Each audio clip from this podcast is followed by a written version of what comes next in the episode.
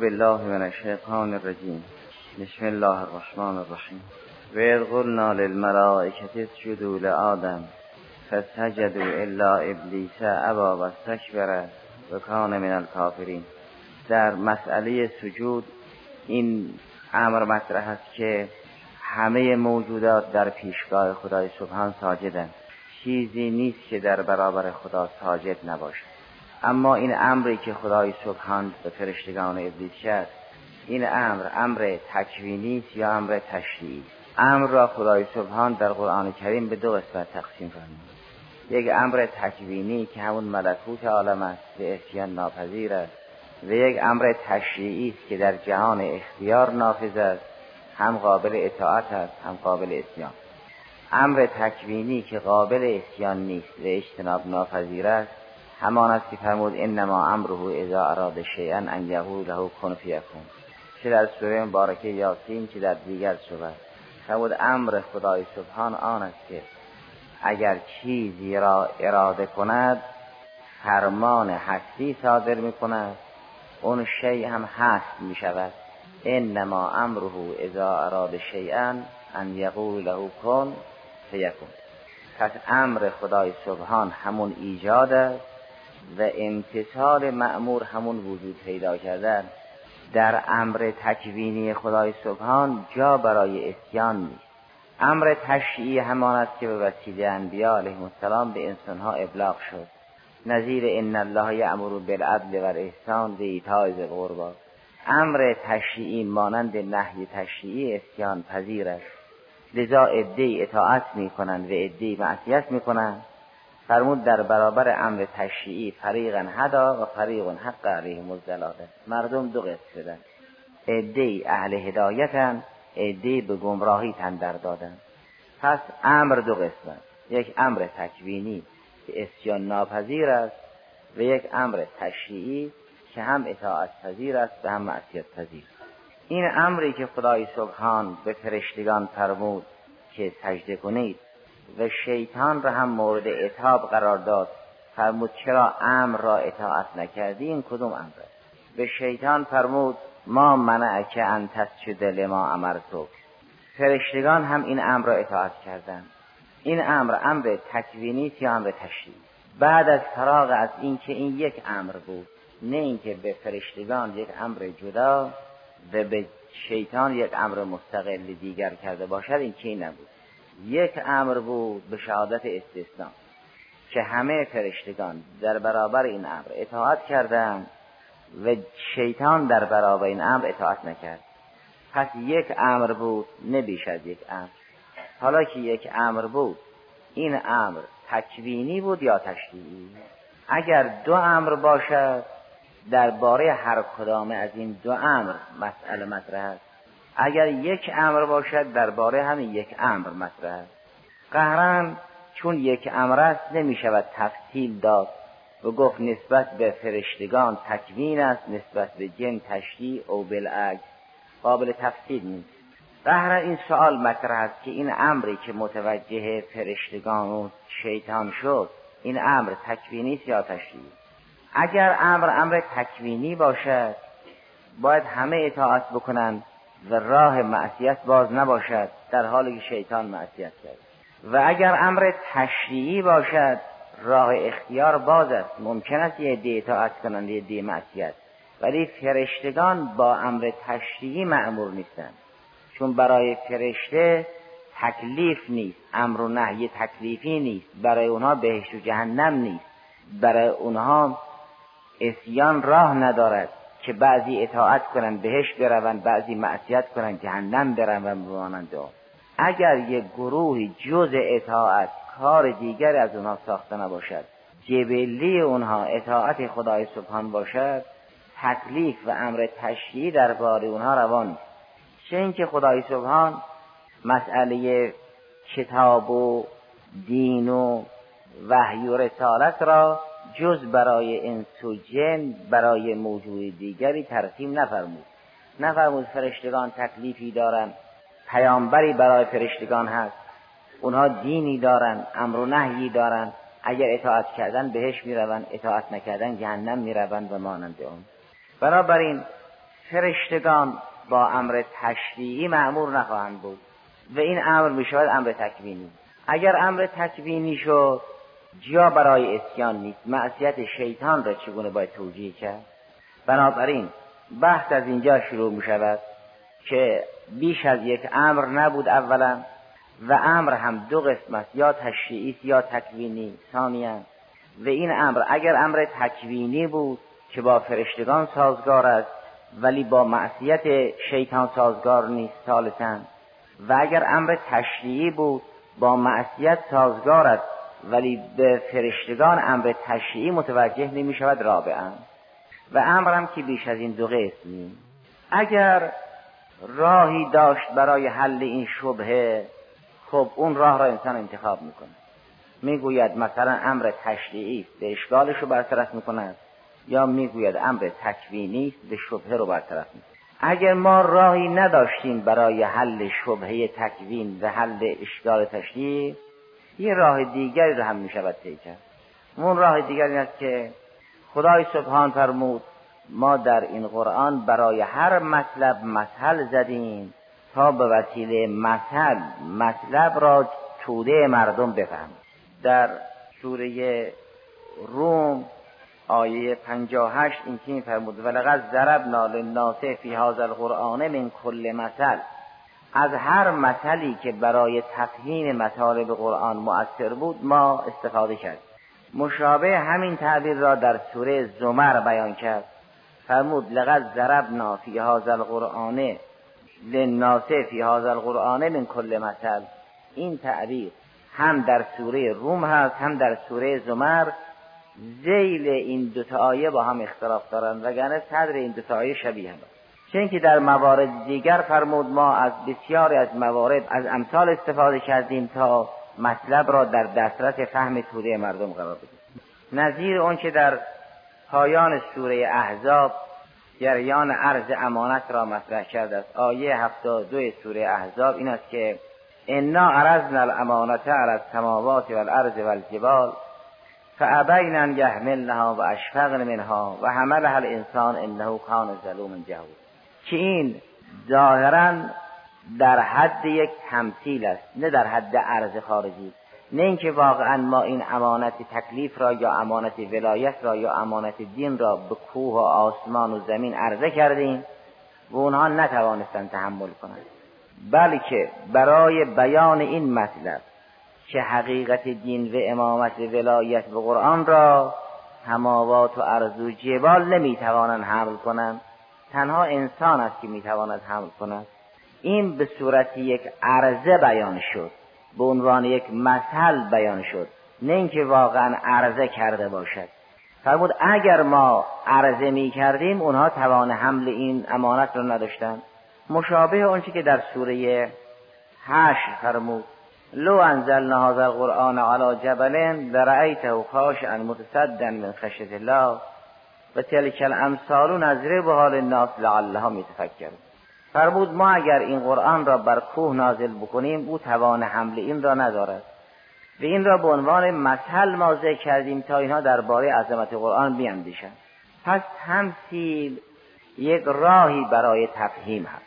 و در سوره روم به سوره زمر فرمود ما از هر مثلی برای تفهیم استفاده کردیم. درباره عرض امانت و مسئله اهمیت قرآن هم در سوره احزاب و در سوره هشت فرمود به اینکه ما مثل ذکر کردیم یا عرضه کردیم. بنابراین احتمال اینکه این در حد مثل باشد این احتمال رواست. یعنی خدای سبحان می‌خواهد این مطلب رو بفرماید. انسان یک موجود خارجی و واقعی. فرشتگان یک موجودات خارجی و واقعی هم. شیطان یک موجود خارجی و واقعی هیچ کدامشون سمبولیک و مثل نیستن نظیر کلیله و دمن و امثال ذالک نیست که یک فرضی را به صورت یک قصه در بیاورد. این چنین نیست. این موجودات خارجی یعنی فرشتگان و انسان و شیطان که همه موجودات خارجی هم در بین اینها انسان از دیگر موجودات شریفتر و کریمتر است. فرشتگان در خدمت انسانم تا راه گشا باشند و او را در راه مدد کنند. شیطان رهزن انسان است نمی‌گذارد این راه را او طی کند. این حقیقت خارجی را خدای سبحان به صورت مثل بیان کرد. فرمود ما به همه گفتیم سجده کنید. فرشتگان سجده کردند در برابر آدم خضوع کردند و شیطان خضوع نکرد. نه اینکه اصل قصه مثل باشد. نظیر کلیله و دمنه. کلیله و دمنه یک معنای ذهنی محض را به صورت یک قصه تنظیم می‌کنه در خارج افرادی و اشخاصی وجود داشته باشند که این مثل با اونا تطبیق بشود نبود. به پیاده شده باشد نبود. یک مفهوم ذهنی که اون مفهوم ذهنی را با یک داستان ترتیب می‌کنه ولی در جریان قرآن کریم این چنین نیست. قرآن کریم که کتاب حق و نور است اونجا که جای مسئله است اشاره می‌کنه اصل وجود انسان یک موجود خارجی و حقیقی اصل وجود فرشتگان یک وجود خارجی و حقیقی. اصل وجود شیطان یک وجود خارجی و حقیقی.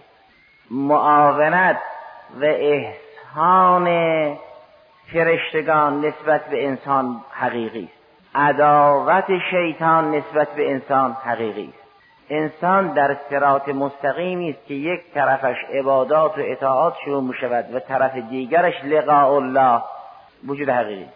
فرشتگان هر کدام معمورن که در بخشی از این راه ها انسان را یاری کنند این امر حقیقی شیطان در بخشی از این راه رهزنی می کند نه در همه بخش ها چون دستش به مخلصین نمی رسد این هم امر حقیقی این حقیقت چند جانبه را خدای سبحان به صورت یک مثل بیان کرد.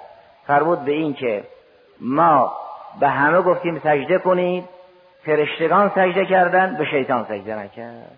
این شیطنت را خدای سبحان فرمود در نهان او تعبیه شده بود که کان من الکافری نفرمود ابا وستکبره و کفره که از این لحظه به بعد او کافر شده باشد. یک کفر مرموزی داشت منتها روز امتحان پیش نیامد تا اینکه این کفر مرموزش ظاهر بشود. او در برابر انسان خاضع نیست. کمین می کند تا سالک را به کمین و دام خود بیاندازد اگر سالکی نباشد کمین زدنی نیست. این سرات مستقیم که در جهان حقیقت است. از عبادات شروع می شود به لقاء الله ختم می شود یک سالکی دارد به نام انسان. انسان که می‌خواهد در این سرات مستقیم سیر کند شیطان در بخشی از این راه کمین می‌زند. گفت لعقعدن لهم سراتک المستقیم. فرشتگان تا آخرین لحظه معین و معاون انسانند که این راه را طی کند برای او پیام میآورند کرام برره نامه دارد نامه الهی رو به او میرسانند حفظی الهی هم لو محقباتون که من بین یدیه و بین خلفه همه این کارهایی که مربوط به انسان است فرشتگان به عهده دارند. و شیطان در همه اون محدوده که مربوط به شیطنت اوست به فکر کمین کردن است. گرچه در جمع فرشتگان بود اما در نهانش اون شیطنت مرموز بود در روز امتحان ظهور پیدا کرد. بنابراین اصل قصه تشکیل می شود از عناصری که اینا موجودات حقیقی است اما مسئله امر مسئله تمثیل است نه امر تکوینی. تا اون اشکال تر بشود که امر تکوینی قابل اسیان نیست. نه امر تشریعی. تا این شبه مطرح بشود که فرشتگان امر تشریعی ندارند. و قرآن هم کلید فهم بسیاری از مسائل را به ما داد. تبود ولغز ضربنا للناس فی هذا القرآن من کل مثل در جریان عرض امانت هم در اونچه که در سوره احزاب آمده است مثل ذکر. در جریان سوره هشت هم تصریح به تمثیل کرده است. این احتمال به عنوان یک وجه تفسیری قابل عرضه است. اگر اشکالات اون امر تکوینی و اون امر تشریعی برطرف شد انسان با یکی از اون دو امرها مسئله را حل می کند اگر اون اشکال ها قابل حل نبود مسئله تمثیل می تواند به عنوان وجهی از وجوه تفسیر این اشکال را حل کند. نه اصل جریان که حقیقی است. اینا وجودات حقیقی هم. اما در بسیار از موارد برای تبیین این مثل را ذکر می کند یعنی این در هر جا یک قصه است چند قصه نیست. در هر جا همون قصه را برای رعایت یکی از نکات اون قصه ذکر می کند از این جهت تکرار در قرآن نیست.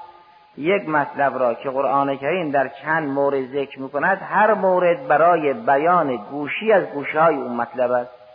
و اصل و عناصر این قصه یا عناصر حقیقی هست اما اون پیوندی که برای این قصه است به صورت امر این تمثیل است. بله؟ چون اصل کلی را در سوره روم و در سوره زمر فرمود لقد ضربنا للناس فی هذا القرآن من کل مثل بعد در جریان عرض امانت در سوره احزاب هم نمونه مثل هست. در عظمت قرآن در سوره هشت تصریح و تمثیل شده است. باید احتمال اینکه این جریان هم جریان مسحل باشد یک وجه تفسیری قابل عرضه است. چون امر تکوینی محضوری دارد. و امر تشریعی مشکلی دارد که حل اون محضور و این مشکل کار آسانی نیست. اگر چنونچه نتوانستیم اون شبهات و اشکالها را حل کنیم چه اینکه حل اونها آسان نیست؟ مسئله احتمال تمثیل با اون خطوط کلی که قرآن ارائه داد می‌تواند وجهی از وجوه تفسیر این آیه باشد. اون فخراج نشانه امر تکوین است و الا امر تشریع باشد و معصیت می‌کند میگه جا به این خوبی چرا پایین برد اون امر تکوین است و اگر امر تکوین است معلوم می‌شود نظام این چنین است. در نظام خدای سبحان فرشتگانی آفرید مقامی آفرید انسانی آفرید و شیطانی. این شیطان در جمع فرشتگان در یک مقام جاسازی کرد. و چون انسان خلق نشده بود سالکی در کار نبود. وقتی سالک در کار آمد این کمین می‌زند رهزن است. خدای سبحان میفرماید این مقام جای رهزنی نیست پایین برو. چون اینجا جای عدابت نیست. می‌خواهید با هم درگیر بشوید به پایین. نفرمود چرا تکبر کردی؟ فرمود ما یکون لک ان تتکبر فیها. یعنی اینجا جای دعوا نیست. می‌خواید دعوا کنید به پایین. فهبتو فان لکم فی الارض مستقر. و متاع الهین. همتون برید پایین اونجا هر خواستید بکنید آمدن پایین به جان هم افتادن. یعنی در زمین جای درگیری. لذا در اون مقام جا برای منازعه نیست. اون فخر جمع به تکوینی. اون در بحثای قلب رسید که فرشتگان درجاتی دارند اون فرشتگانی که حمله عرشن در جمع اونها شیطان نبود. اونایی که بعد از حمله عرشن باز هم در جمع اونها شیطان نبود. اونا که در نشعه مثالن در جمع اونها شیطان حضور داشت. و چون امر خدای سبحان به همه اینها لذا شامل ملائکه عالی بود وستا بود دانی شد و شیطان که در جمع ملائکه عالم مثال و وهم بود هم مشمول اون امر شد. لذا اتاب آمد که چرا امر را اطاعت نکردی؟ وگرنه شیطان در حد ملائکه حامل عرش نیست در حد جبرائیل نیست در حد اسرافیل به سایر ملائکه مکرم نیست. این اگر باشد اسیان پذیر نیست. زارگ شیطان اسیان کرد. علا ایه حال در برابر امر تکوینی نمی شود این چنین فرض کرد که خدای سبحان بفرماد ما منعک ان تسجد ما امرتو امره اذا اراد شیئا یقول له کن فیکون این تعبیر فا هم نشانه اون ترتب ذاتی است وگرنه فاطری در کار نیست. امر تکوینی همون ایجاد است. نه اینها عناصر اولیه این تمثیله این عناصر یه وجود حقیقی است. یعنی انسان خلافت انسان مقام تعلیم انسان فرشتگان مقام انباع فرشتگان شیطان و عداوت شیطان. فرشتگان و معاونت فرشتگان نسبت به انسان سرات مستقیم به طی طریق اینها عناصر حقیقی و خارجی. نه مقام مقام حقیقی. معاونت فرشتگان نسبت به سالکان این راه حقیقی. عداوت شیطان نسبت به سالک این راه حقیقی. این معنا را که یکی معاون است و یکی دشمن به صورت امر تبیین شد. نه اینکه اون عناصر جریان عناصر سمبولیک باشن. عناصر عناصر حقیقی. است وگرنه می‌شد معاذ الله مثل کلل دمنه این که نیست. اصل عناصر حقیقت است. منتها این برای بیان این مطلب که فرشتگان معاون انسانند و شیطان عدو به انسان است. فرشتگان تا ممکن است میکوشند انسان این راه را طی کند و شیطان تا ممکن است میکوشد کمین بزند و رهزنی کند. این مطالب را به صورت مثل بیان کرد. همین مثل است نه امر. نظیر اینکه ما عرض کردیم عرض امانت. عرض امانت در حد مثل است به تعبیر مرحوم استعبدالحسین شرف الدین رضوان علیه به بسیار از بزرگان. این چه نیست که ما واقعا عرض کردیم کوها و زمین و آسمان ها گفتن که ما نمی‌توانیم. اون چه که در سوره احزاب آمده است تقریبا مشابه آیه 21 سوره 8 است. که لو انزلنا هذا القرآن علی جبل لرأیت و خاشعا متصدا من خشیت الله. اونگاه فرمود به تلک الامثال نظره به حال ناس لعلهم یتفکرون. یعنی یک امر تکوینی امر تشریعی. بسیار خوب. این بیان حکایت است. اشکالش اینه که دوتا امر نیست یک امر است. اون یک امر اگه تکوین باید مشترک است. چون فرمود که ما همه را امر کردیم فسجد الملائکه کلهم اجمعون الا ابلیس کان من الجن ففسق عن امر این پیداست یک امر است. این یک امر اگر تکوینی باشد محضورش آن است که چرا شیطان تمرد کرد. تشریعی باشد فرشتگان با امر تشریعی مکلف نیستند. دو امر هم که نبود. یعنی در حقیقت دو امر صادر شد. ولی که این این آخر ظاهرش با ظاهر آیات نمی‌سازد. ظاهر آیات اینه که ما امر کردیم. همه سجده کردن شیطان سجده نکرد.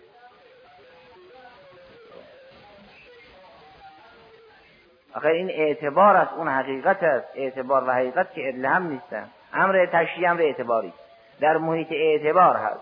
امر تکوینی تخلف ناپذیر است. او تقریبا هست نه اینکه معمور نباشد. اگه معمور نباشد که مورد اتحاب نیست. واقعا امر بینا تعلق گرفته. اگر واقعا امر بهش تعلق نگرفته باشد که خدا اتحاب نمی کند نمیفرماد ما منع که انت شده لما امر تو. آخر این با لسان آیاتی که میفرماید ما امر داریم اونها اطاعت نکردن سازگار نیست. نه اگر تمثیل گرفتیم امر در کار نیست. بیان ترسیم واقعیت است. می‌خواد به انسان هشدار بدهد که فرشتگان معاون تو هم. در همه خیرات. و شیطان رهزن تو در همه خیرات.